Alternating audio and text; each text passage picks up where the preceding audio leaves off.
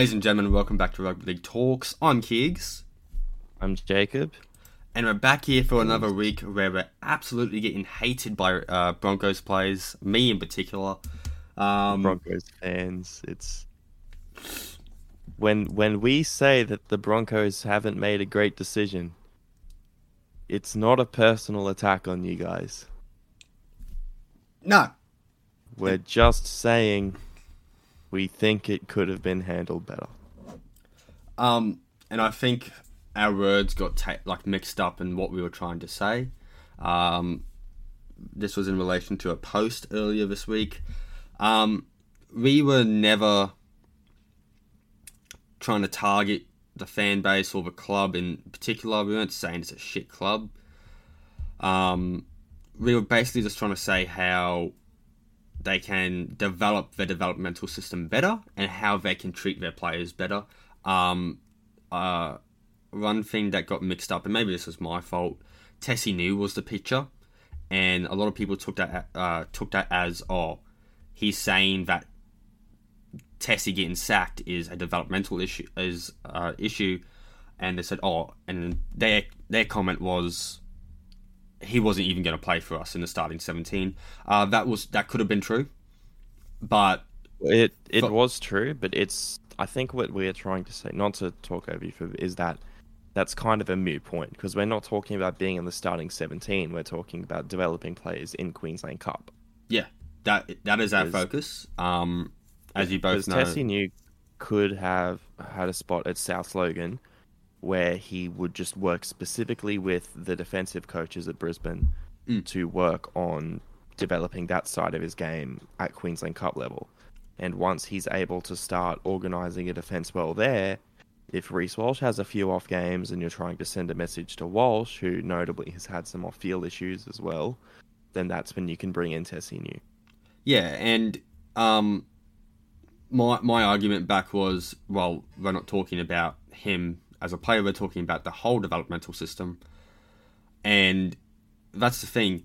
If Tesi was developed correctly, as we spoke about last week, who knows? We could have seen him um, get that full box full back spot this year, and no, then they don't need to sign Walsh. Yeah.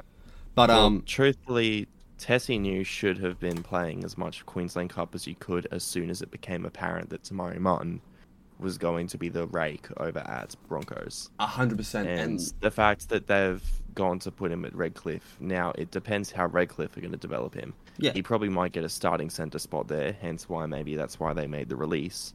But if if you're the Broncos, you know, you you can keep Tesi and you can play him at South Logan. hundred percent. Tesi, it depends. Maybe they made the release on compassionate grounds. There's a lot of things that we don't know. But what I am saying is that I do think that Tesi could have been developed better.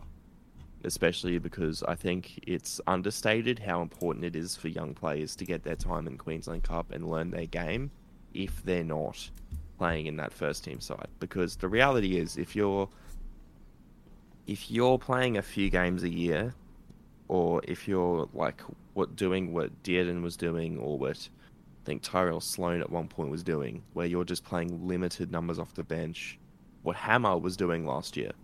How do you improve your game if you're not playing footy? hundred percent. That's So exactly making right. some making someone the 18th or 19th man or whatever every week, that's not how you're going to develop a player because you don't just learn things at training. You learn them by applying them in games. And that's you know that's the whole point of Queensland Cup. That's the whole point of the developmental system.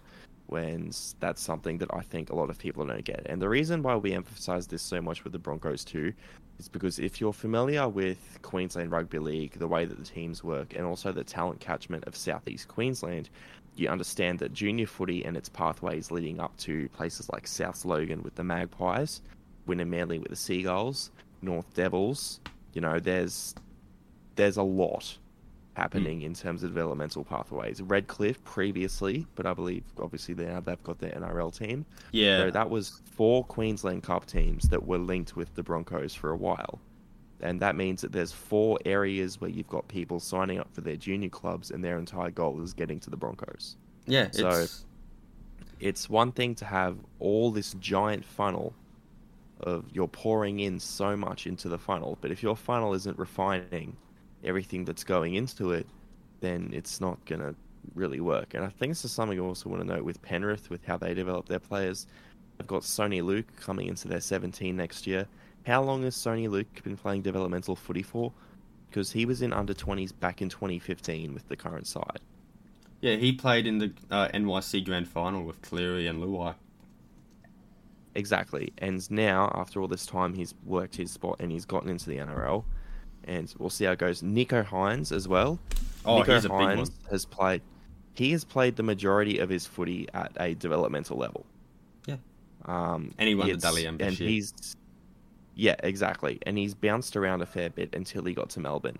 And I understand that a lot of people will say, okay, yep, this is it's just because of the storm or whatever. But the reality is, a lot of the stuff that he's learned as a footy player, he has done it on the field while playing at a developmental level previously. Yeah, hundred percent. So that's you need Cody Walker is another one who is also a late bloomer. He Hmm. spent a lot of time playing developmental footy. I actually believe Cody Walker was playing for Easts in 2013 in the grand final against the Mackay Mackay Cutters, uh, a team that was made up of guys like Michael Morgan, Jason Taumalolo.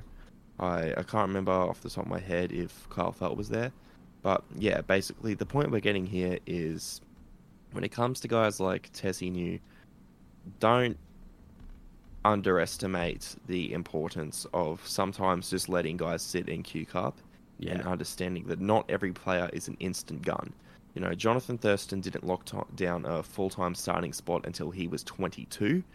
We've got guys that are 20, 19 being thrust in, and in Brisbane, they're being told that they're not enough, they're not good enough at this age, despite, you know, like I said, there's been players that have made their debuts at 22, 27 in, I think, Cody Walker's case, and they've gone on to become very talented players. yeah. It's a bit crazy in my opinion. Um, Yeah. But you know, stuff like this happens, and if so, I'm sorry if I upsetted anyone. I didn't try to. Um, I was just stating my opinion based on the developmental system currently in Brisbane. But honestly, let's just move on from the fact that's last week. Now let's get into this week's episode. Um, I did want to say that just because obviously Queensland Cup footy, that kind of stuff, developmental is something I'm very passionate about. So I just Yeah. wanted to get a lot of that out there. Not like you work for them or anything. What? Um, but for this week's teams, we have Cowboys, Rabbitohs, and Titans. Um, three big teams that are gonna gonna be a bit interesting this year. Um, or every, every I've said that about nearly every team this year actually.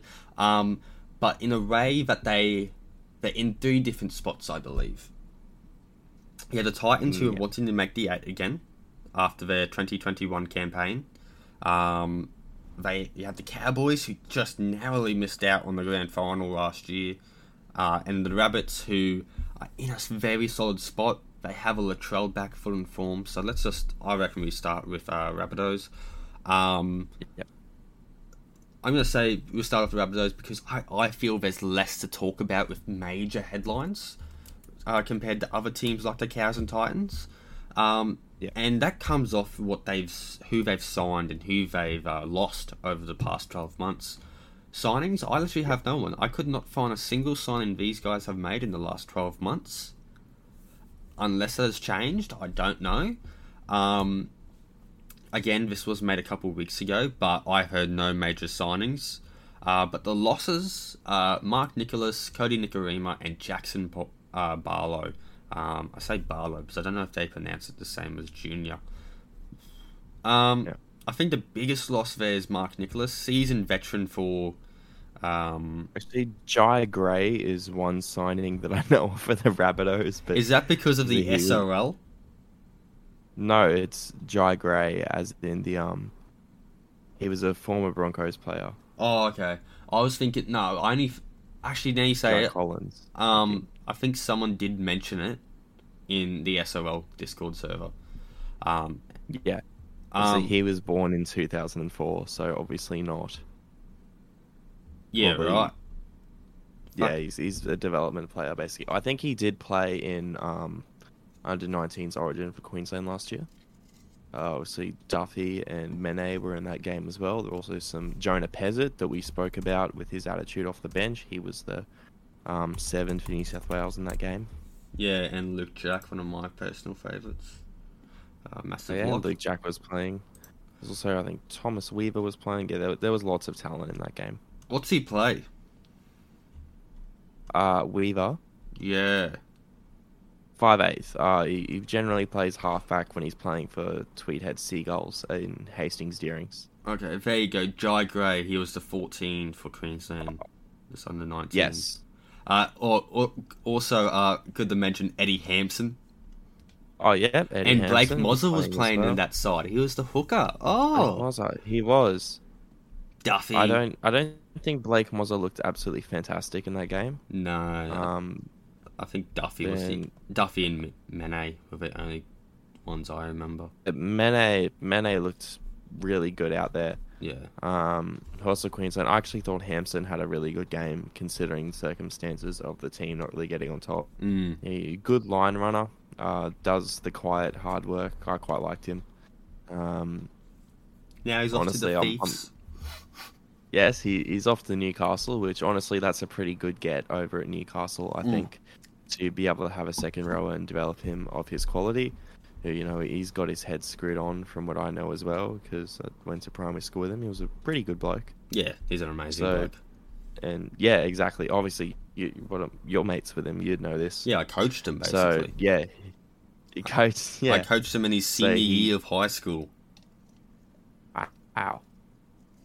Mm. He's, he's definitely got his head screwed on, and I think he, he'll take it seriously. So there won't be any what ifs with Eddie. I think he'll know that he puts in what he has to. Yeah, hundred percent. Um, with these losses for Rabbitohs, going back to the Rabbitohs now. Sorry. Um, That's good. I think Mark Nicholls is the big one here for me. He's a seasoned veteran, uh, the goat as we call him. He lose that experience in the forward pack, but to be honest, I'm looking at it and I'm like, hmm, not a that he a hole is filled after he comes in, and it's a pretty good. It's pretty good. Um, of course, we lose Jaxson Paulo in the back line, but then Isaiah Tass just comes in and fills that up, or Milne, Milne. I think I think Tass plays in the centres with Milne on the wing because that's what they generally have done. Yeah, they do. I think so. Um, but Milne, um, Milne suspended for the first three matches because of the uh, semi against because of the final against um, Chooks. Also, Yeah. Kodi Nikorima, so they lose their bench utility. Yeah, But again, just replaced from an, an, another person. It's like the next man up mentality. Like it, they're Yep. They've played games. Let's go over this best seventeen. Uh, Trell Mitt at fullback. I've got Milne and Johnston at uh, on the wing. Tass and Graham in the centres. Walker and Ilias, of course, in the halves. Burgess and Tatola starting props. Cook at dummy half. Arrow and Koloamatangi in second row. And Cam Murray will pack for scrum at 13. Of course he will, being the captain. And then the bench. I got uh, Blake Tar- Taaffe, uh, Liam Knight, uh, Havili, and Daniel Sukul Fafita. So everyone there has played a game of NRL. Uh, Taaffe, of course, was filling in for Trell Mitt uh, when he was injured with his hamstring. Uh, most notably, he did play the 2021 grand final against Penrith at fullback. And then we've got Havili, who can slot in either at lock or dummy half. Liam Knight, who can fill a prop role or a second half role. Oh, not second half, sorry, second row. And Fifita, who can fit anywhere in that forward pack except hooker. So, bench looking pretty decent, not going to lie. yeah. I think Havili is very handy. I think I quite like him in that forward role. He is decent for contact on his tackles. Suluka-Fifita can be pretty underwhelming at times, but he does fill a spot that needs to be filled. Uh, Liam Knight, fantastic player. And then Taaffe, I think that'll be the interesting one, whether it's Taaffe or whether Mamouzelos somehow Yeah. gets the 14th Pete. spot and spells Cook for a bit. Well, I I think um with Havili, if like if they do go Havili in that uh bench, I don't think you need to put him.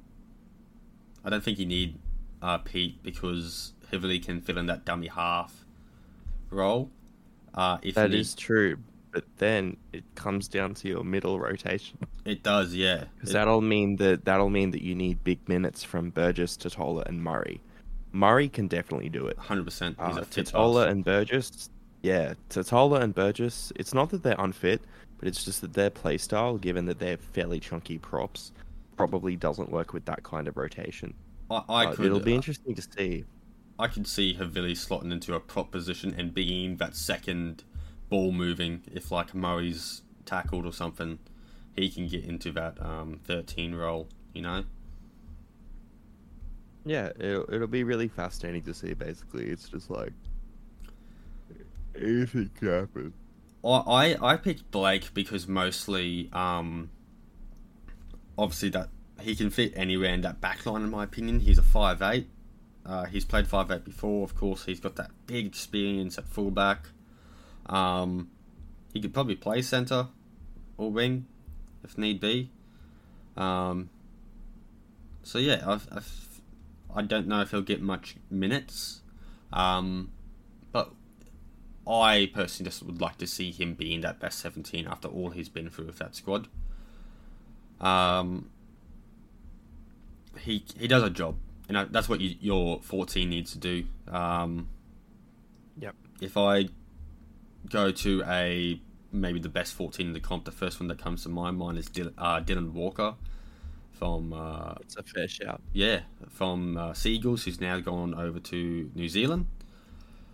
hmm Um, so yeah, I, I think this squad could do what uh, really good. Like it's a solid team. Um, you look at it, and I don't think there's any like weak spots.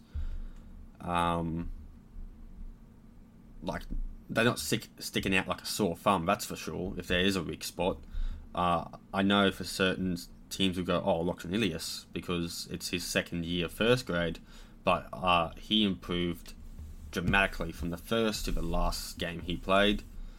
Um, he had he had his rough moments last year, and I think that's why he's a player to watch for me. Him and Walker mostly.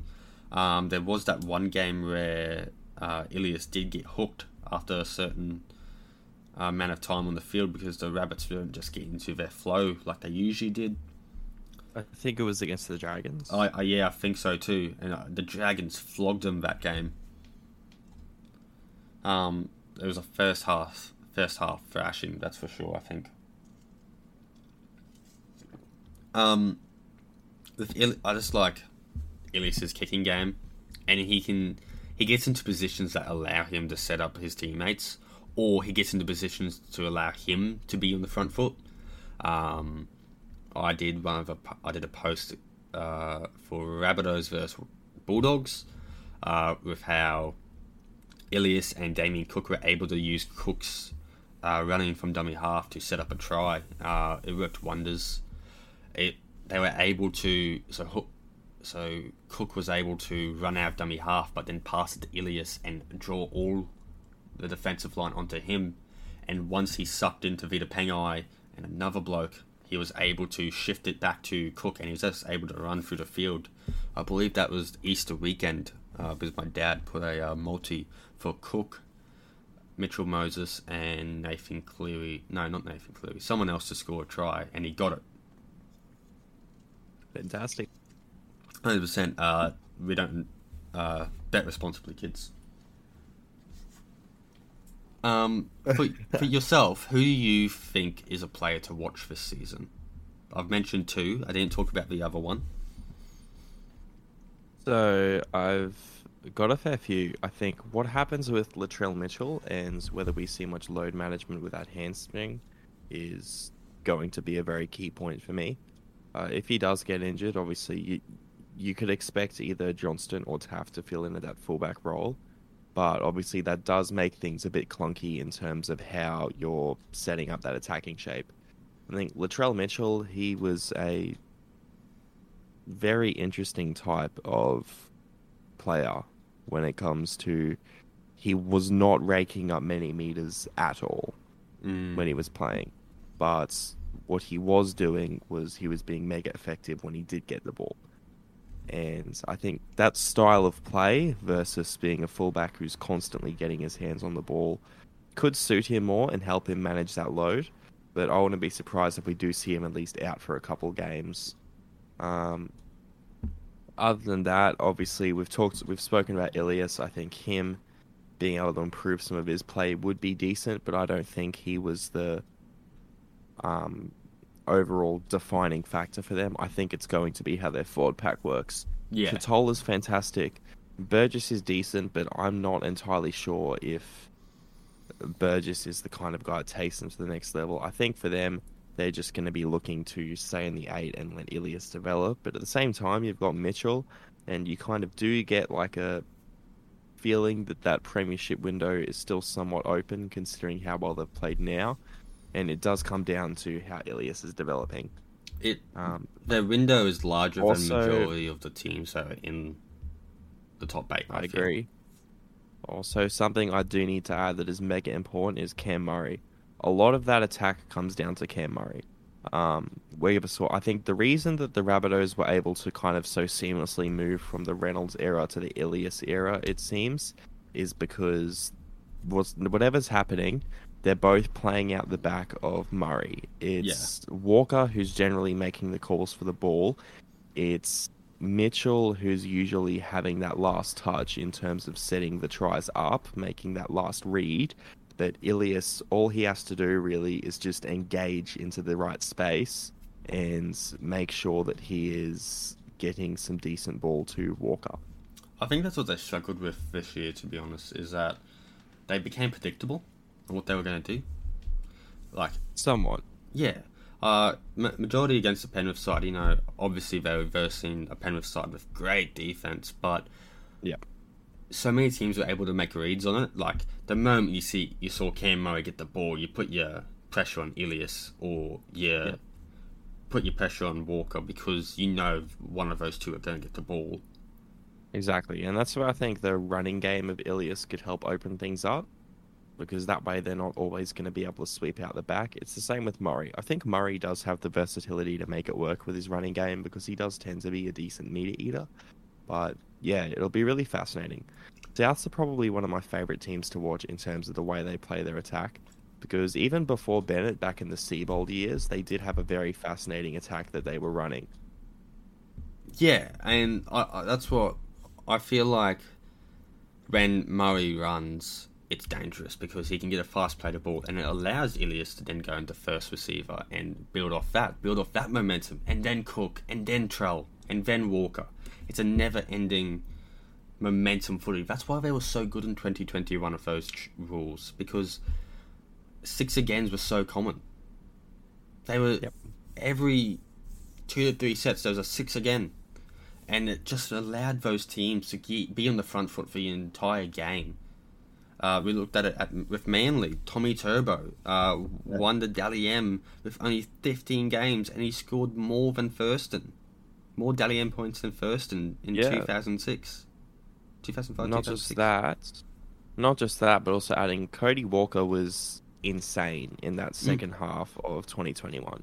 Like he's usually a guy that has a slower start to the year, but I think he put up over 30 try assists that season, which Yeah, is he broke the record. like yeah, like everyone gets like rightfully so. We're all talking about the records that Tommy Turbo was killing. But when you start looking at Cody Walker and what he was doing for that season, I think that's something that kind of gets overshadowed just because of how wildly good that season was from um, Tommy Turbo. And to put it in, Cody Walker was the only five 5'8 in contention to win the Dally M that season. From what that was announced prior, like they, they announced the top five fullbacks, um, I think of week out from the Dally M's, and Cody Walker was the only one in the, like, that era, that area. So, to be the only fullback, uh, to be only 5'8 in that area is uh, amazing. You know, you had guys like DCE, Turbo, Cleary, um, a lot of great guys in that one area. Forget who the fifth one was though. I think it was Benny Hunt. I don't know. Can't remember. I wouldn't be surprised in 2021 if Payne Haas was somewhere thereabouts. Yeah, that's true. I mean, people say he's going to be the first ever prop to win the Dally M, and I could, I, he could be the one to do it. Yeah, if, if he keeps up that form that was happening in 2021 thereabouts. Mm. But it's it's strange to see how the Payne Haas dialogue has changed, I guess, because you have a lot of people now that aren't really happy with him. I've seen people call him overrated, but for a guy that's playing with several AC joint injuries, Yeah, I don't know, fuck man. off. He's not Like overrated. uh, I reckon, I reckon he's been doing a pretty gun job. you you try someone who- playing sixty plus minutes of footy every week with two busted AC joints, then then talk to me, mate. Yeah, it's it's pretty outlandish. Yeah, But that said, with the Rabbitohs, I think that goes back into a key player, Cody Walker. Um, I don't think he has to start the season amazing. I don't think he's ever been a starting the season amazing kind of guy. Mm. But that's part of why Ilias is so key for me. The quality of his line engagements and being able to put Walker in a good position. And also that's where Latrell Mitchell's health comes into it because as we talk about, you know, we talk about these like four player spines with some teams where the 13 is more of a spine than a middle forward for them.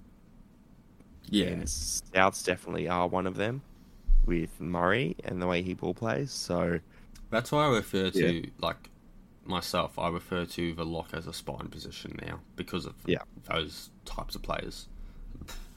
Yeah. The the way I kind of think of it is that there are some teams that have four player spines and other teams that have. Three player spines. Yeah, well, five, the four to Cowboys. five. So you have four, and then you have five because hooker, halves, and then fullback is your Oh, that's true. Yes, normal. five player spine. I yes, I think of them as five players versus takes, for example, like the Cowboys or the Bulldogs, the way that they have guys like Taumalolo and TPJ. Has Um, developed his ball playing though, too. He has, but he's but not a he's main still, ball player. He's a ball runner. he- yeah, he he's not a ball player.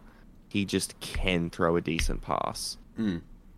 Hundred percent. Um, with going into twenty twenty three, uh, season kicks off in less than in just a little over two months now, or a little under actually. Sorry. Um, what do they need going into this new season? What do Rabbits need? I think it's just managing Trell. That's a that's a key focus. Keeping him fit and healthy, doing that load Yep. management. If he has to miss games because of it, so be it. You have uh, Ta- Taaffe who can do a job there. Um, even if it's like just rest him during Origin. Like if he, he he's going to play Origin, um,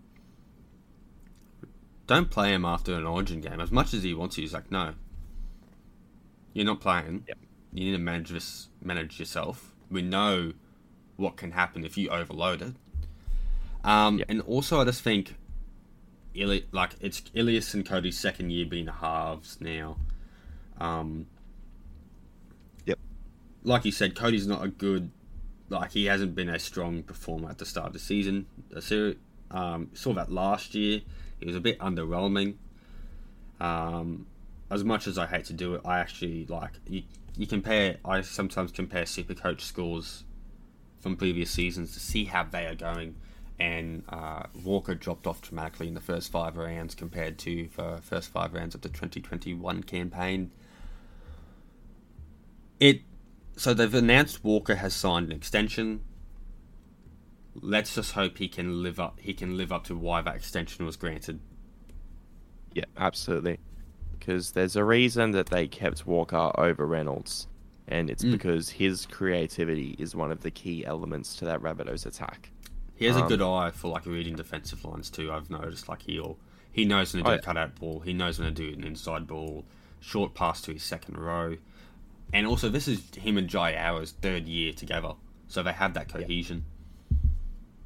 Well, it's just Cody Walker knows how to ice an overlap. Yeah, hundred If percent. if he sees an overlap, he knows what to do with it.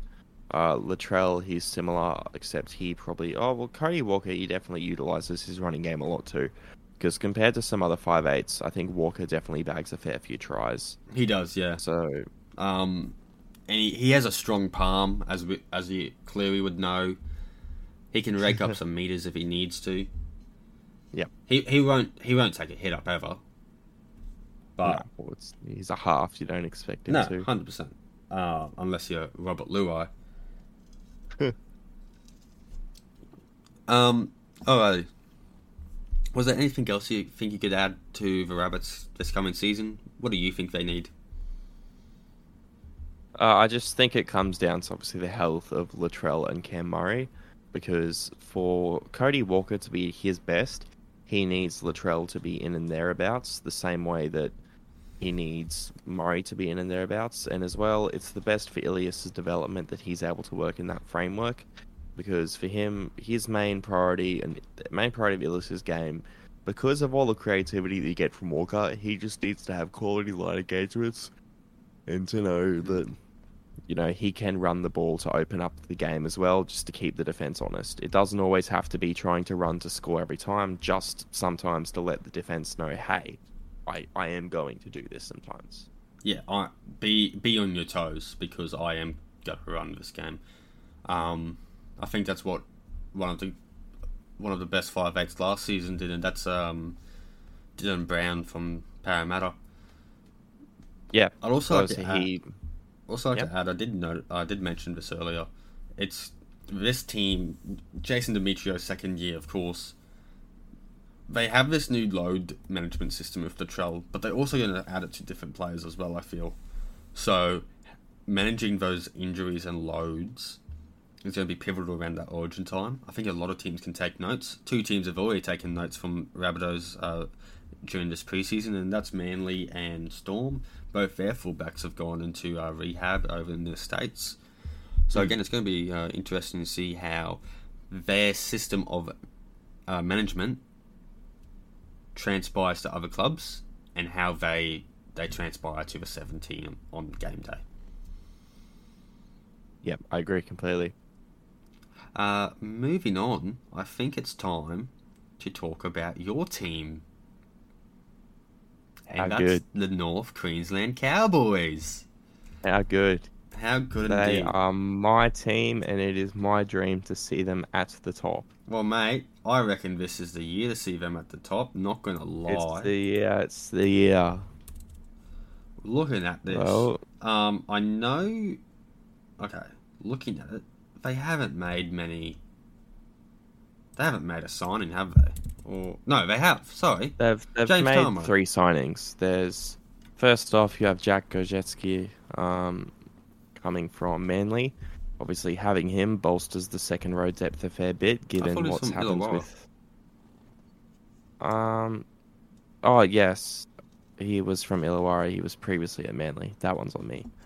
Um, but yeah, we've signed him, and that bolsters our second row depth, given what's happened with Luciano Leilua. which we'll get into. We also soon. have, yeah, we've also got Luki, who's out with still recovering from the ACL injury.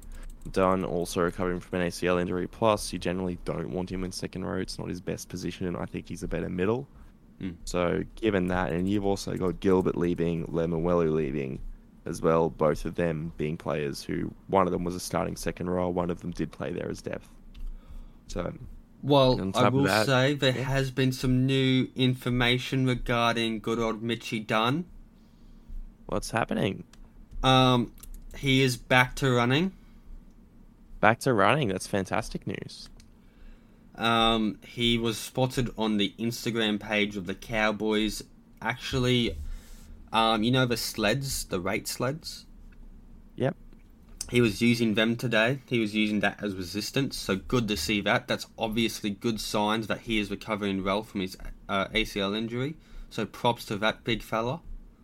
Absolutely. How good is that? They've also signed one of my good Cowboys. mates, uh, br- big brothers, and that's uh, Jamet Shibasaki. Yeah, Matt Shibasaki. That one is going to be. I, I think that's a good signing in terms of just outside back depth. Need it after I Emma think- left. Yeah, um, and also just with the general context of knowing that, one, it's a fairly cheap signing, uh, bringing him back up here. He did show a lot of promise in the lower grades and uh, the ability to run the ball quite well. So getting him on the Cowboys program and seeing if he's able to play his best footy is going to be pretty good, even if he does spend most of the time as depth. Well, I've been uh, Uh, whenever I've seen him recently, uh, he has a very good mindset. I will say his he, his little brother uh, Jamal. He's actually in the young guns this year, and his main focus is family. He wanted to come back for family. He's missed Townsville, uh, and he's very fortunate to be playing with the Cowboys. I know that. Um, he's overall happy. He- He's in a great mood. He loves this town. He loves this club, and he just wants to see his little brother succeed and play footy, which I love. Uh, uh, Shib came to every single game he could for us this season. He even came down to Mackay to watch us play in uh, is this Gaman or Jamal? uh, Gemmet. Oh wow! Yeah, because Jamal was our uh, co-captain this year. Um, Oh yeah. So Gam tried to make every game, and uh, seeing him was very good. It it it, bol- it bolstered the team knowing that a NRL player of uh, had, had was coming to our games to support us. But I, I especially like it because one Hamiso's left. You need that uh, center depth now, um, or wing depth. You know, um, I know Hammer was playing fullback, and you most likely play fullback at Dolphins. But um, He did play one game in the centres, I think at least, and he played a few games on the wing as well when Feldt went down. yes. So obviously you, you do need guys that can cover the spots. Um, we'll also note that Tamo, uh, great bloke, spoke to him today. Actually, um, he's good to be, it's, it's good to see him back home, in my opinion. Um, he's happy to be home as as well. Uh, that's what I said to him. Welcome home, and he just smiled and laughed and said, "Thanks, mate." That's Um, always good to hear. yeah. I I like that. I know people are going to say, "Oh, he's old. He's washed up." We've said this in the Tigers preview a couple of weeks ago. He may be old, but out of everyone in that Tigers team last year, he had the fastest play to ball. The fastest. Exactly. So you have guys like Reece Robson, Tommy Deard, and Scotty Drinkwater. Can you like? th- There's this play they love to do with the Cowboys, and and we've mentioned it before. Jacob loves this play. Every time he get he gets a chance, he mentions it. Um, and that's that. Um, Reece Robson Running on fourth. can yep run on fourth. Tommy Dearden goes into dummy half, passes to Drinkwater, and they still have those kick options. Um, Yep. So tackle three. Tamo gets the ball, gets a fast play to ball on fourth. Robbo, boom, and then they just go into that sinking position. It's basically muscle memory for these boys at the moment, and you'll see it nearly. Every, you'll you'll see it every game this season. Um, but no, I, I like Tamo adds that depth because Tommy Gilbert, he was when um, Luch was joined the club, he would get substituted on, but then, and then Tommy Gilbert would go into like the middle rotation. So Tom would play like prop or lock for us at some points. Um, notable like the losses here. We've mentioned three of them: Lemialo, Gilbert, and Hammer. But Ben Condon, that's another one that people won't me- haven't mentioned. I know Condon isn't the best player; he can improve a lot, but he is also another player that lose that goes away from our second row depth. You know, realistically, we've lost three second rows this year. Um, where Connolly can play in the centres, he can also play second row, and that's where he played most of his footy in the past two seasons, if I'm correct. Yeah, he transitioned to a second row last year, but the year before that he was a centre. Yeah, by the way, he's uh, I was playing the Cowboys career mode in uh, Rugby League Live Four. He fucking he got Dally M Centre of the Year because of me. He owes his career to me in that game. Uh, it's it's because he was a centre in that game. I remember. Um, he was a Tigers was. junior at that point, I believe. Yeah, I just downloaded Uh, the um twenty. Like I haven't even updated the squads. I still got them as like the twenty twenty squads. 2020. It's I think the the original game. I think they used 2017 squads. Yep. I just play Oh, yeah. footy, man, on that game. I don't care about the squads. I'll upgrade it now because there's Yeah, big changes. But I'm um, starting to get better at running those short side plays as well, throwing the cutouts. I am too. I am Something too. I can never get figured out before. Oh, what I can't get get figured out is when they when the op kicks the ball and you're trying to keep it in field, but then the AI just catches it and it's in the touch. I'm like, bruh, can you do something about this, please? That's that's an all-time rugby league life fault glitch. The, the thing Oh. is, you're meant to use it to your advantage. It's fucking bullshit. I It's hate what you need. What you need to do is you need to get better at kicking, and kick to a certain space. As long as you get it somewhat near touch, the momentum of the other team's fullback will take it into touch. Oh yeah, I'm just talking about being on the receiving end of that kick. Yeah, I know. It's oh, I'm gonna get livid about it because I lost the game because of it. Um, Better kick pressure. yeah, kick pressure. There we go. No, um, so again, Cowboys have lost a lot of second row depth, and Gosiewski coming in is good. He is a, it's good as in it allows us to fill in one of three spots. Um, I believe our top thirty is full. Is that correct? I think it is now. Yeah. Um, so we won't be seeing any more signings coming out of cows. Um, we could see maybe like Riley Price finally make his NRL debut. Fuck, that would I would good. love that. I would love that. I think that's the one thing that excites me is that we do have good middle depth coming through with Price. Mm. Um, and Jack. obviously, yeah, Luke, Luke Jack. Jack as well. Luke Jack, but I think it'll be. I think it's Riley Price that's going to get the nod first because he's actually in the Cowboys' top 30 at the moment. I believe even got Taniela Sadrugu, who was playing in the middle for Fiji in the World Cup. So Do it, you cowards! Debut him.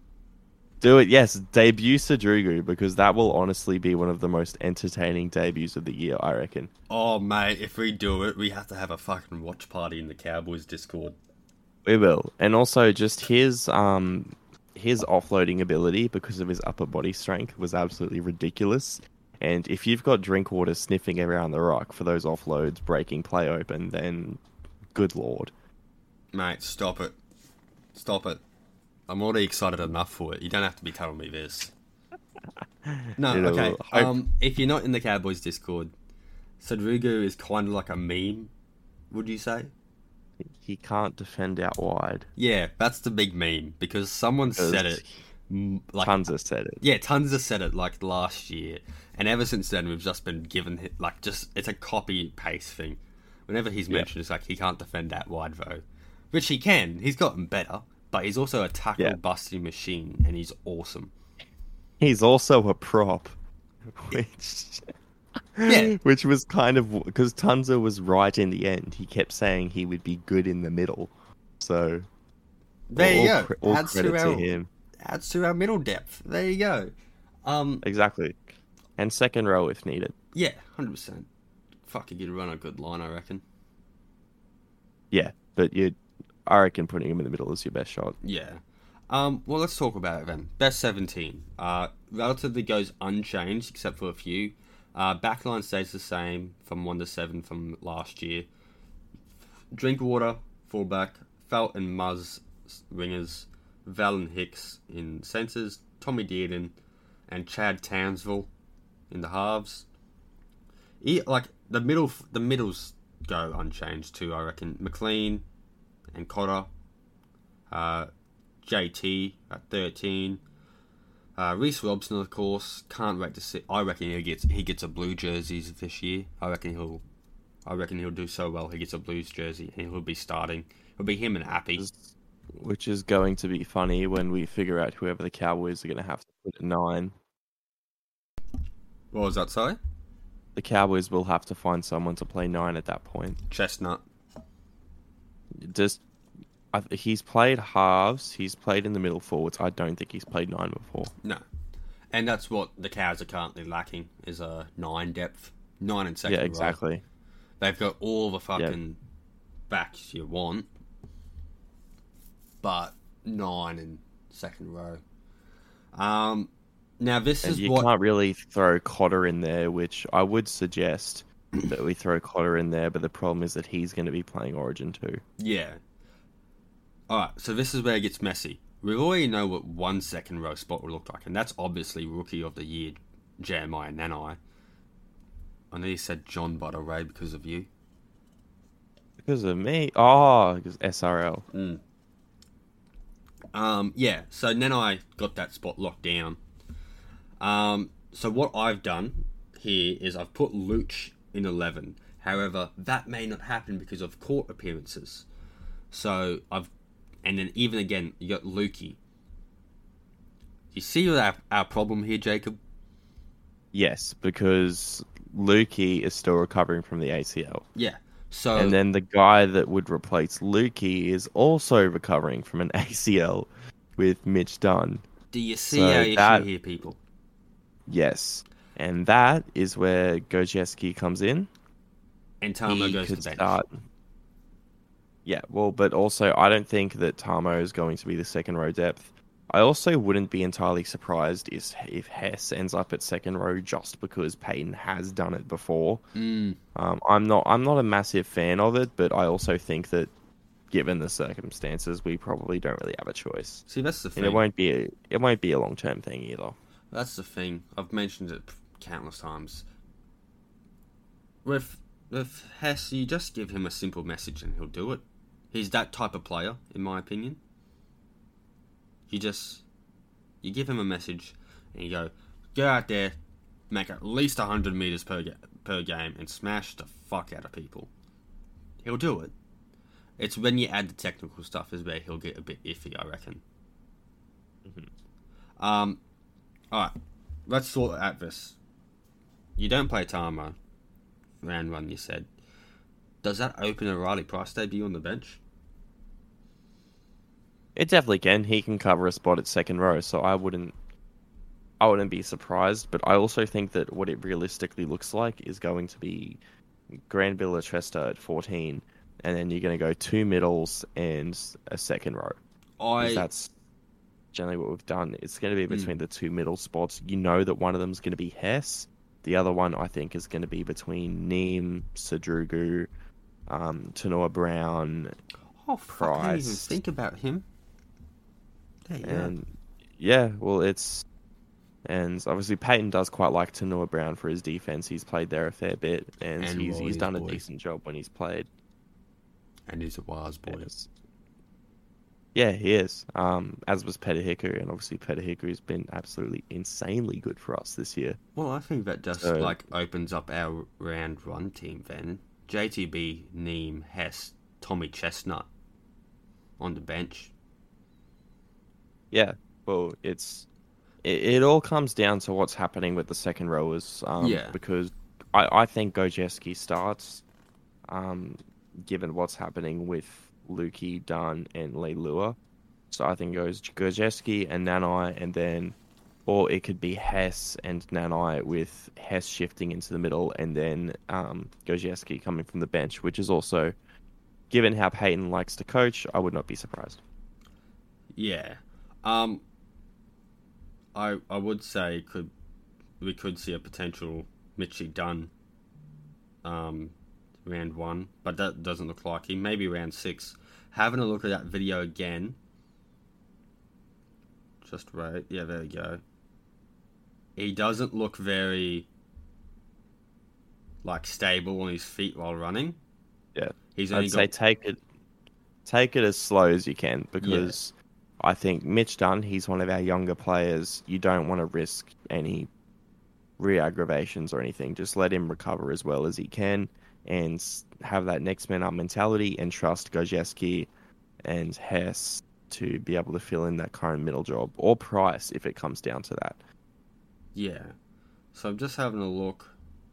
His his knee's not. Ve- uh, what knee did he do? Fuck. I'm I'm guessing he does his left knee. I I think he did his left. So that one isn't bent a lot. It's his right that he's pushing off with. He only has Hmm. one plate on this on this sled. I'm no physio, but like I'm studying to be one. um, it looks like it, it obviously he's come a long way. He's slowly getting that stability back in his knee. He's starting to sprint.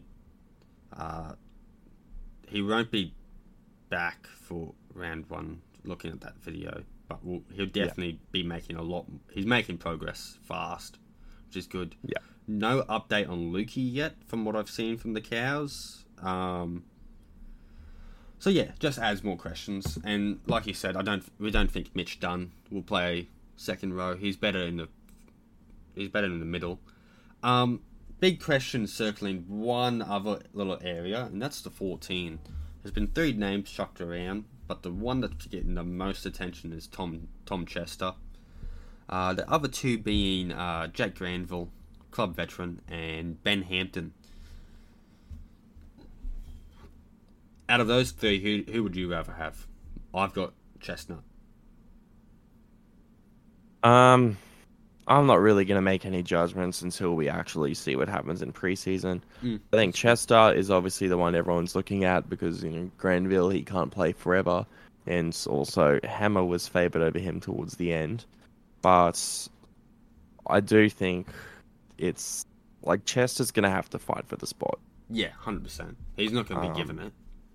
All because the Townsville Wilson's yeah. like saying, "Oh, the future of a star is the yeah, stars well, it's becoming brighter for Tom Chester. Yeah, that doesn't make which it's you know, it's true. Chester's obviously he if he if he puts his head down and keeps his attitude, probably he'll have a spot there eventually. And obviously he's done that because you see the ridiculous amount of work he's put into before getting that debut. Yeah. So it'll come down to that and just seeing how we go there. I think that he can win the jersey. Hundred percent. It uh, just it depends how he plays in those trials. I see. I like Chester because of his versatility in nearly every um, position. Uh, yeah. He can play. He can play anywhere. Like honestly, uh, he's labelled as a fullback on Supercoach. We'll say that that was his main position in Queensland Cup. Yeah, and he played there uh, against Souths, what didn't he? Up in Cairns last year. Yes, in the preseason trial, he also had that one really cool try assist where he kind of spun around and got the ball out. Is that cool. when we got mooned on live TV? That was Andre Nico who got mooned on live TV. um, he was a fantastic music producer, by the way. Wait, he's a music producer? What the? Andre Nico is, yeah. So uh, Jamayne Taunoa-Brown is the rapper of the Cowboys top 13. And then Andre Nico, who isn't um, with the Cowboys now, I don't think, but he is he is a music producer. He actually makes really cool beat tapes. Yeah, right. There you go. That's interesting. Like they're like they're legitimately good. We might have to give him a shout out. Yeah, no, it's, it's good music, man. I'm telling you. There you go. I'll, I'll listen to it after the potty. Um. So yeah, I, I just like Chester because of his versatility. Um. I know Granville can do a job. He can play lock. He can. He he did play some second row last year. I did see. He did. He he played a fair bit of second row when he was coming off the bench when necessary. Yeah. Um, he's also played in the centres and wing and fullback the year before that.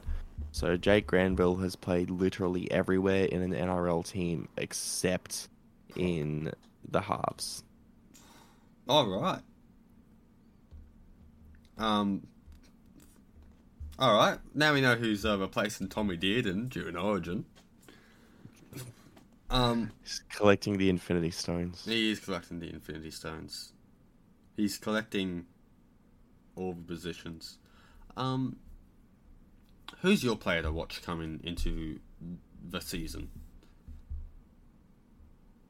Um, I would. I think that it's what's that? I wouldn't narrow it down to a singular person. I think you just narrow it down to position, in my opinion. Say Chad. Yeah, Chad. Can he comes down to Chad. Can he? There's, yeah. Can he replicate the same levels of fitness, the same levels of defensive intensity? Um, because and if it's not Chad, I'm going to Hiku. hmm Hiku needs to replicate what he he was sixth in the NRL for the most meters ran, Wow. um, which puts him above James Fisher Harris, for example. Um, puts him above Joey Manu actually. So that's just to put into comparison how much of a workhorse Hiku has been over the past 12 months for the Cowboys. And that means that Holmes can play his game as well. You know, if you take away Peta Hiku, if Peta Hiku has a year like last year, like he had at the Warriors, I don't think we're anywhere near the level of success we have. So, yeah. very, very, very important player. I think that's just like what we need to watch out with this club. Do they slip? And how far Also, do they slip? Drinkwater. Drinkwater needs to have another really good year Mm. because he was absolutely insane. But this is going to be his first year, I think, where he is the full time first choice fullback Yeah. for the entire time. So he's going into this preseason knowing that the jersey is his. How does he take that? Does he take that experience to go to the next level, or does he kind of slip a bit? We're going to have to find out. Well, if you have Todd Payten as your coach, I don't think you want to slip at anything because he'll make a new hole for you. Yeah, well, he'll yeah, he- he'll, he'll just throw bury you. into He'll just he'll just dig up a grave at Castle Hill and just bury you in it. I don't know. I, th- I think he's a bit more of a compassionate coach. Just not in press releases. Yeah, not in press releases, but he did say that he does regret handling the Taumalolo situation like that. Oh yeah, I think anyone would. Um, but yeah, it, it's just they need to keep their standards high, and I think Todd is someone who won't let anyone um, let it slip. He has Yep. he has standards, and if you don't meet those standards, see ya. You're not playing that week. Yep. Well, we saw it happen with Luki a few times. Yeah, We've, we've seen it happen with Daejarn Asi. So, yeah. yeah, and he's the only on like a train and trial deal with Broncos. No, he signed a two year deal with the Eels. Oh, he signed a two-year deal with the Eels. Okay. Yep. Yeah, you heard so much stuff about Asi during this preseason. and I didn't know what to believe or what to do, like what to Yep. Think was real. So one minute was he was with the one. Broncos, and then Well, the, the Eels put out official release and everything for it. So, okay, good to know. Um, any final thoughts on this team going forward? Um, it really does come down to replicating some areas of success, but also a lot of the young players need to continue to develop.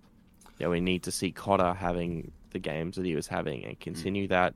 We need to see Nanai doing a similar thing to the end of the year in terms of his line running. Small thing about Nanai I want to show everyone, by the way. Watch the small adjustments he does as he goes to run a line some guys kind of are just like straight, run it straight types, but he's got this shiftiness and it's really good because it helps him avoid massive contact, but it also helps develop more space and it throws the defenders off and it gets him a quicker play the ball. Mm. I think Origin 3 is a great example of where he does it, but also any of his later season games for the Cowboys. I, for myself, I just think retaining players is an important one for this team. Yeah, you got to keep the game together. Yeah, because you've just lost three genuine, or two genuine players that were very good for the success of the Cowboys this season. And injuries, like making sure that their depth chart is spread out evenly, which I think Todd is seeing now. That like, oh, okay, we're limit we're limited in this position. Let's see what we can do and work around. They didn't. I, I don't think personally they needed to sign big name players. Which No. Well, they didn't even do it the year before. yeah, Hiku and Chad Townsend, people thought they were terrible signings. No one was saying that they were great signings. Yeah, they got unless they off. were me. Um, yeah, because they, but the, all they were doing was just filling the spots. We had problems with centers because we had Granville playing in the center of the wing, so we signed Hiku. Yep. Instead, we signed Chad Townsend because uh, Well, we needed a halfback. Jake Clifford. Yeah, well, Morgan retired, and Clifford was already leaving. So that that was both players that could have played halfback, and then did, and we wanted to develop. They, they've plugged holes. I will say that. Or they've they've uh, lessened the size of the hole in the last two. Exactly, years. and that's realistically that's the when you're a young team and you're focused on building from within instead of buying a team, that that checks out. Yeah, hundred percent. Um. Alrighty, I say we move on for now because Jacob has had his little Cowboys talk for this episode. We've actually extended it, which is good. Fantastic. Fantastic. I know you love talking Awesome. about your cows, man. Awesome. it's going to be Tom awesome. did an awesome. Um, alrighty. Now let's uh, go into the darker side of Queensland. Are you ready for Uh, this one, It's amazing. Very ready. I was very excited for it. Alright, the fo- the next one is going to be the Titans. Um, now this this club is interesting. They played finals the year before. However, they didn't make finals this year, and a lot of their stuff slipped. Would you agree that they slipped a lot? Well, yeah, the ladder speaks for itself. You're you're Yeah. about I just- borderline spooners, really. If it isn't for the Tigers being as bad as they were. I'm like So- when I say they've slipped, I mean like um mentality rise and they're all about Yeah, yeah. One percenters. mentality, fitness. I think it was also a completely different game this year, so they weren't able to just kind of rely on the brilliance that they did the year before. I also think it's the involvement of some big name players in that squad that didn't help. hmm Um, that of course everyone's going to know who we're talking about there. Um, but when you just look at it, they have made some good, genuine signings, in my opinion. They filled in two spots that they needed to. They've got a lot of what happened this year with the Titans was that they lacked that vet, that veteran. You know, they have a young captain. They have a young spine in general, and uh, and Justin Holbrook knew that that was a risk going into this year. You know, I wouldn't even say um, Jamal Fogarty is that experience. He doesn't. He has less than hundred games, and so he's not a very experienced spine player. He does. He does have some experience, but not to the extent of their key signing this year. and That's Kieran Foran. You look at this new squad and you think potential, like and you have these players that want to pro- reprove themselves. Um, for being one. Uh, Brimo, he, he now has a reason to play after his uh, one of his good mates passed away in the off season, which is very sad. But he's even come out and said, "I want to play for him now," which is great to hear. Um, you also have a genuine hooker now. You have a hooker that has been through the yards, and that is Sam Verrills. He's won a premiership with the Roosters. Uh, he didn't get a lot of game time over the past couple of years because of injuries and because of, um, I think he was limited because of Jake Friend. But when once he retired, that, that spot did open up. But but again, injuries did st- slow that down. Unfortunately for him. Would you agree? Yeah, absolutely. And I think it's obviously with the Chiefs coming in over at Roosters, and then you've also got the arrival of Jake Turpin to Bondi, then you, it makes sense that Yeah. you know someone was going to be the odd man out eventually. I think that it'll be fantastic to see him playing because it means that Erin Clark goes to the 13 role full time. Which is Which very is- good. It's fantastic because it's his best position. He was a halfback in juniors, so ball playing is kind of his whole thing. But he's also a very large, strong body. So yeah. Um, well, let's go over the signings with this new Gold Coast side. Kieran Foran, Sam Verrills, Joe Stimson, Aaron Sh- Schoupp, Chris Randall. So they've actually added to that hooker depth, which is good. Yeah. But I think they've Yeah. I think they've solidified that uh, Clark won't be a hooker anytime soon. Um, yeah, I don't think he was meant to be the hooker. I Yeah. think he was only there because of the injury that they had had to Aaron Booth at the start of the year. Yeah, and then Aaron Booth got injured at the later end of the year, and then boom. Yep. Um. So now what? They've got three hookers, which is good. Yep. Um. And you know, I think they're smart with that, to be honest, because the two of their hookers are kind of injury prone. That being Sam and Aaron. So having Chris Randall come in, who has done a job at the Knights this year, um, has been good. I think that was a smart move by Holbrook. Um, the losses: uh, Jad Wallace, Jermaine Azarko, Corey Thompson, Herman, Hermine Sa Sa, Sam Lisone, and Greg Marzhew. Uh, we'll say Jad Wallace, 100% win rate at hooker. Just saying. Not, If it works, it works. it works, it works. Uh, I think Greg and Wallace are two big losses for me. Greg, obviously, we know his defensive capabilities are lacking, but I also like how he is a genuine, good, solid option for kick meter returns and doing hit ups.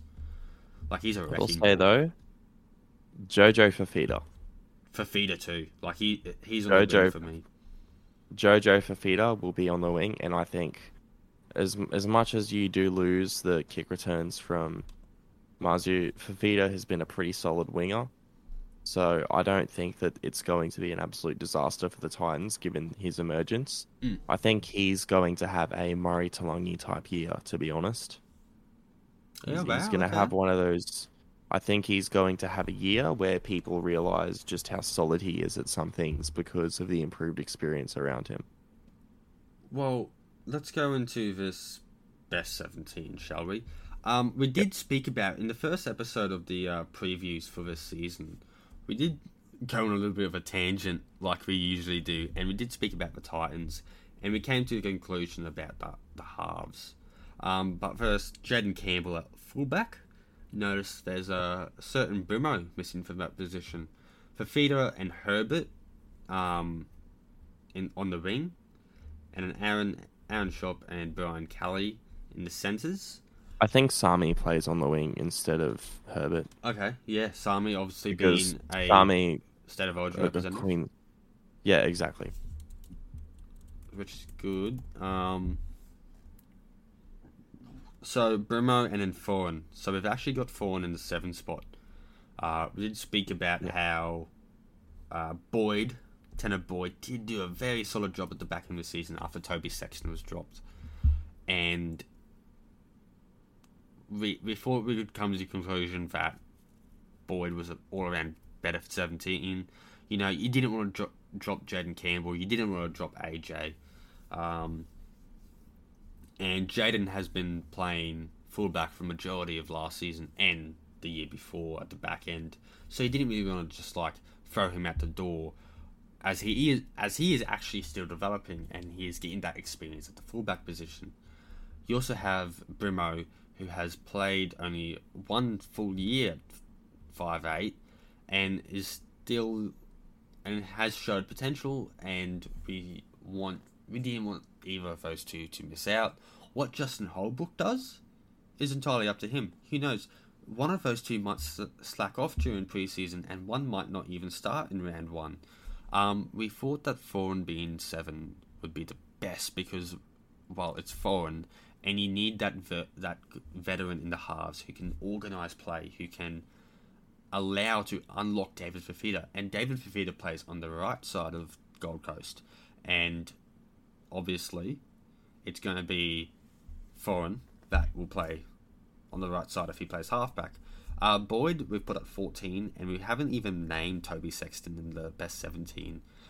It was a bit hard because Toby Sexton's kicking game is amazing. It's a, it's really good. He was leading the um, forced dropouts at the end of the year, at one point, sorry, and I think he just needs to develop a little bit more. And I think that's what Holbrook realised at the back end, middle of the season, is that he didn't allow enough time in Q Cup for Sexton.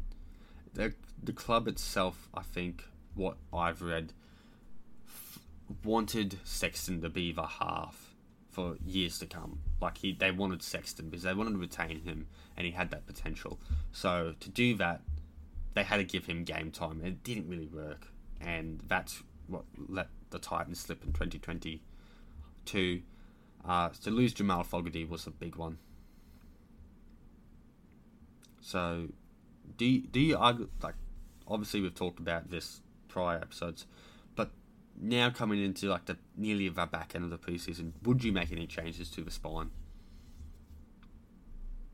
Um, not particularly with that, to be honest. I think that they've got a fairly decent team there with what they've built. I think Foran is an okay seven. I think he well, he's better than okay seven. He's got some quality line engagements, but it'll be interesting to see how he fits into that role because the reality is you do want Campbell and Brimson to be on the field at once. As much as I think Brimson's best position is at fullback, he definitely can play well at five eight. And also, why would you invest so much time in Campbell just to drop him for two years and then bring him back? Exactly. And also Campbell's kick returns are absolutely electric. Yeah. So it's having him out the back and being able to develop that combination. I think whatever they choose their spine, stick with it for the year. It Yeah. does it doesn't matter what it ends up being. Don't chop and change it, just let the combinations build. Uh, that's something I actually put in for what they need this year is that they can't just they need to solidify their spine. Too many times did they mess with the hooker last year, um, and it didn't work. A lot of it not by choice with yeah, injuries. It was injuries, and it didn't work so. It didn't go so well. Um, continuing on with this best seventeen, Tino and Fodor Fotuaika starting um, props, Fermor and Fifita in the second row. Erin Clark obviously is going to be my thirteen, as well as majority of people. Uh, Boyd on the fourteen, I think he was the fourteen for majority last season. He can play hooker, he can play in the halves. And then you got Jolliffe, Liu, and Stimson uh, uh, filling in the remaining bench. I think spots. I think Liu is. Oh no, Liu, Liu has committed. He was leaving and then he was not leaving. yeah, that was bullshit. Apparently, It was it was a very weird one. yeah. Um, he came out with a press release like a day or two ago and said, "Yeah, that was that was completely bullshit." Yep. Um, David Fifita, player to watch this season. Uh, I think it's a contract year for Fifita. So you look at it and you go, he needs to perform. I think what has let him down this year was a was injuries. Would you agree? Yeah, I would agree. Uh, he just didn't. He wasn't able to consistently get the play time in his position he was, and obviously, when you're playing injured, you can't really do everything Mm. at the level of effort that you always want. So obviously, Fifita wasn't going to be taking that level of hit ups that you'd expect from him. Those tough carries. So it it comes down to that, and him being able to play at his best position because obviously his 2021 season, people forget about it very easily. Very good, very good. But it was it was very very good. You know, people people see what Nanai did this year, but I don't even think that was as impressive as what Fifita did. and Fifita had a um, rib injury at the back end of that season too. That's why he was coming off Yes, the bench. and he was yeah, and he was playing with painkillers and everything too. yeah, So it was definitely a it it was a peculiar one with how it was managed, also having Holbrook and the well, that's the thing. he was making. everyone was criticizing them about that, but the Titans didn't say anything. Like no one knew that he was suffering through all that pain, and that's why he was coming off the bench. They just put it down to poor coaching, and I remember someone saying that their finals hopes are on the line, and they've got him on the bench this this game again, and it was against Newcastle, and it went down to sudden death. Like it, it was a field goal between the two Hmm. and uh, Titans won it, and they went on to verse Roosters in Townsville, and then we got the infamous uh, Patrick Herbert non-pass. Oh yeah, that was yeah, that was painful. that was something. Yeah, Corey Thompson loved old mate after that. Huh. But no, like obviously human, and you're in the final stages of the game, and you, you're not really want to try and think straight. You just want to go. I need to get this fucking ball down. That's all you're gonna matter. And he had like roosters all over him. So honestly, they were in it. They were in it. That game, the roosters weren't looking too sharp. They, I think they went on to verse Manly, and they got flogged the following week. Um, Yep. I, I honestly I think Foran like if Fifita can have a solid preseason without any injuries, and he doesn't get in, injured in the All Stars game, and if I was Justin Holbrook, as much as culture means something, I would say do what do what you want, but my opinion is to avoid injury and to have a good season for your club this season, don't play that All Stars game. It's what Cody didn't play last season. Uh, Troll didn't play last season, nor did Manu, because of those injuries. Um, as much as I love that game because of their culture and the intensity they bring, is it a smart idea for Fifita to play that All Stars game, risk more injury? Because he did get injured in that game when he got shoulder charged by uh, Jordan Rapana, and he got a rib injury, and then it got worse throughout the season progressed. Hmm. That it, that isn't a call for myself to put like I'll put it out there. Could that happen? I think it could happen. It's Fifita's call. Um, he should absolutely play it for his culture. Culture is the most important thing. It's a great way to express where you come from. Um, it's just his call if he wants to. It's like what uh, Schuster did for the World Cup this season. He decided to miss out in the World Cup to focus on Manly. Um, so yeah, it's going to be interesting to see if he does play the All Stars game, which is February twentieth. I think so. Yeah, somewhere around that. I know it's close because all the merchandise has come out into all the stores now for like all the jerseys. Ex- Actually, we ha- we don't have the Maori one yet. We only have Indigenous. Ah, Um, where do you see Foran fitting in best for Fifita? I reckon he, he did it with Andrew Davey this year. He was able to engage the line enough to force them to focus on him and just allow Andrew to fit through holes. Um, obviously, you have a more explosive power running Fifita on your outside. So I reckon it's going to be a good season if they those two can click well together. yeah. I just think unironically, it's about just making sure that if you see that one of your players or if a defensive line is struggling to prepare, that's when you just give Fifita early ball, kind of just Yeah, wind him up and let him go. like even like there's a try against uh, Parramatta last season where he he scored from dummy half from like 20 meters out. Like that's how big and Yeah. powerful he is. Yeah, it's just put the ball in his hands and he will do his thing. It's going like is it a mental like and that's the big thing. It's going to be a mental issue too of like how his confidence is when he starts playing. The more he Hmm. plays, the more confident he's going to get. I reckon. Um, we all know that me- that football can like, like rugby league can be the mental game. If you don't have a strong mental game, it can um, kind of ruin you. I know for certain with my sports, like getting back from injury is uh, very daunting, and you just the first thing you question is yourself and can you do it. Um, Hmm. so confidence is what he'll need, and um, no injuries.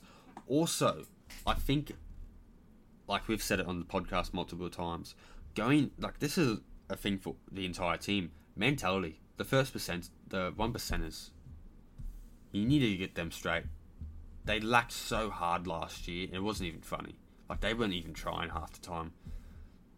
The moment the kick was made, I like n- maybe not even three were running to catch that ball or like running to put pressure. I think Foran is one that will bring that to the club because he comes from a Des Yeah. Hasler system. Des was um, like he would drill it into you, one percenters, one percenters, one percenters, and he is the person who's going to be give me one percenters every game, and it's something that Justin Holbrook needs to have a look at. He needs to talk to Tino, who by the way has been confirmed that Tino will be the sole captain this year. Or Um, talk to Tino, talk to Fawn because Fawn will be a leader. He will not. He, he may not wear the badge, but he, like it or not, he will be a leader in this club. Well, that's what they need because Sexton, as much as I love him, he's he's not a vocal seven at all. Yeah. You know, when he was coming up in that PBC system, Tom Dearden was the more vocal player, um, despite having the six on his back, whereas Sexton would have the seven. Well, Sexton would have the six on his back. Yeah, Um, and basically, he wasn't that main organising player. And obviously, when you're in a team with Brimson, who hasn't really played in the halves much, Campbell at fullback, and then Erin Clark at nine, who's leading that team? Who's steering the spine around? And that's where it comes into being such a good idea to bring in Foran. yeah, and like that's what I've we, we've both said. Veterans, people who are going to come in and just turn like add that flair of veter- veterancy. Tino's a good captain, I will say. He he has he has that strong mental game. He has those one percenters in him. So it's going to be good to like see how these Titans go. Will they make D eight? Mm, I don't I think know. the goal for them is make top 12. Yeah, it's to get out of that bottom five because now it's not the bottom four; it's the bottom five. There's more chance of you being in the bottom five than the bottom four now. Mhm. I think that's mathematically correct. I hope so. um, Well, it, it always was because it's you're more likely to like five out of seventeen, or five out of seventeen versus four out of sixteen. yeah, it's One of them is um, a quarter. The other one is more than a quarter. Yeah, that's true. There we go. Math with rugby league talks, ladies and gentlemen. Looking at it, a lot of team, a lot of people on social media don't have a lot of faith in this. It's just how do they present themselves, and can they do it consistently? Can they do it every week, after, one after each other? Um, obviously that's the goal. Like that's what you want, but there will be times when they slip. Out of everyone you see here, do you see any potential Origin stars except Tino? Uh, Fotuaika, he played Origin. Phillip Phillip Sami, he played Origin. I think Jojo Fifita, um, he has the possibility. David Fifita as well, obviously has played Origin, and I will not be surprised if he makes it again if he has a decent year, because you know think about it, David Fifita coming off the bench in Origin for Queensland. That's if Oof. he's in good form. That's gonna Yeah, well, especially given that there's a good forward pack around him now, because we've seen the emergence of guys like Carrigan and Cotter, who weren't previously in that team. So Mm. you know, It's gonna be good. Like it's gonna be good to see how Fifita's, Fifita's involvement goes, because Yeah. he is still regarded as a very good second row, as the best. I think it's lessened now because of this year. Yeah. Um. Does he like, and it is a contract year, so does he stay with the Titans? Does he resign, or does he go to a club, a different club? Uh, I know Canberra have been look on the lookout for him because uh, his partner, they want to sign his partner for their NRLW side. Yep. So that could be an incentive for one of each other to go. it could be. Um, was there anything else you'd like to add towards the Titans? Uh, truthfully, I just think a lot of it comes down to how Foran goes at seven, but not just as a player and his ability to kind of ice or read the overlaps. It more comes down to what kind of influence he has when it comes down to or just getting the team together and saying, "All right, boys, chase this kick hard." More in the tank. I also think the Titans' fitness staff it comes down to that too. You cannot have a team be as gassed and as kind of just complacent as they were at sometimes. Mm. It's it's not how you win games in the NRL. A hundred percent. Like, it's going to be like a big turnaround for this club. Um, there's actually a report or like an article coming out. Um, apparently, there's betting odds betting odds now between three clubs of like who gets the sacked first between coach. It was Hook. Um, yeah, it was Hook. Justin Holbrook and let me bring it up.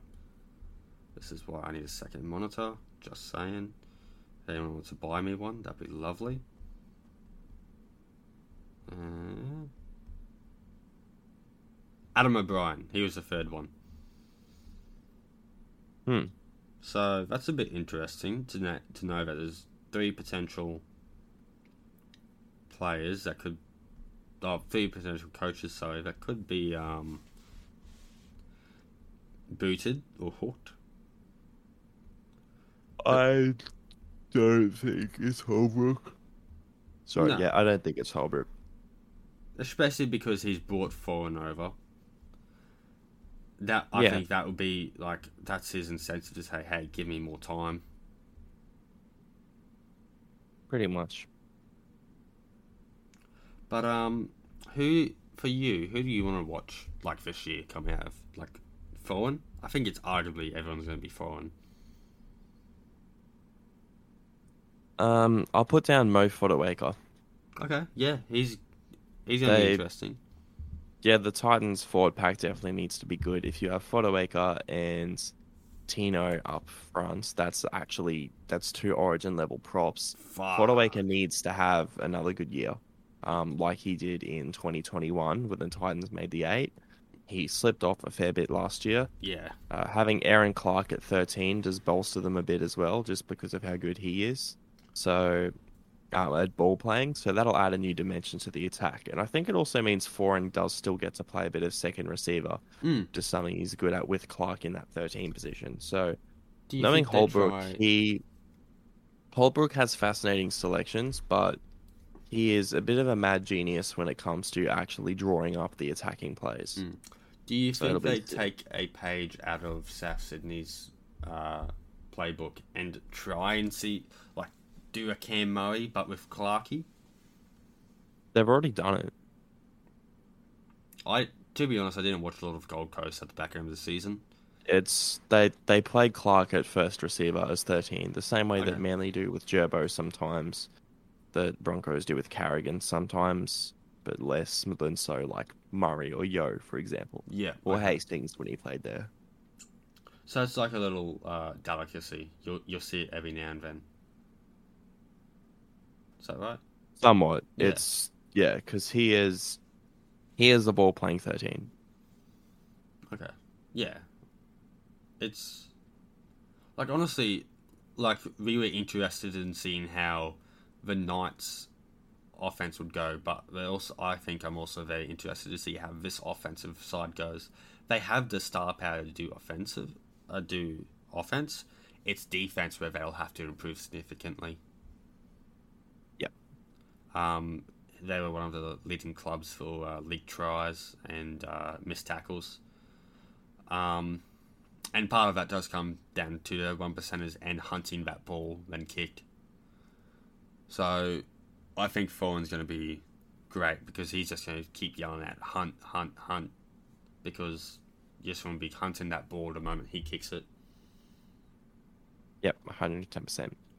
But for the time being, I don't think there's anything else we can add for this week. We've only got two teams left after this episode. Yeah, and that'll be pretty exciting. Yeah, I'm very excited to talk about that. Chooks and Canberra boys.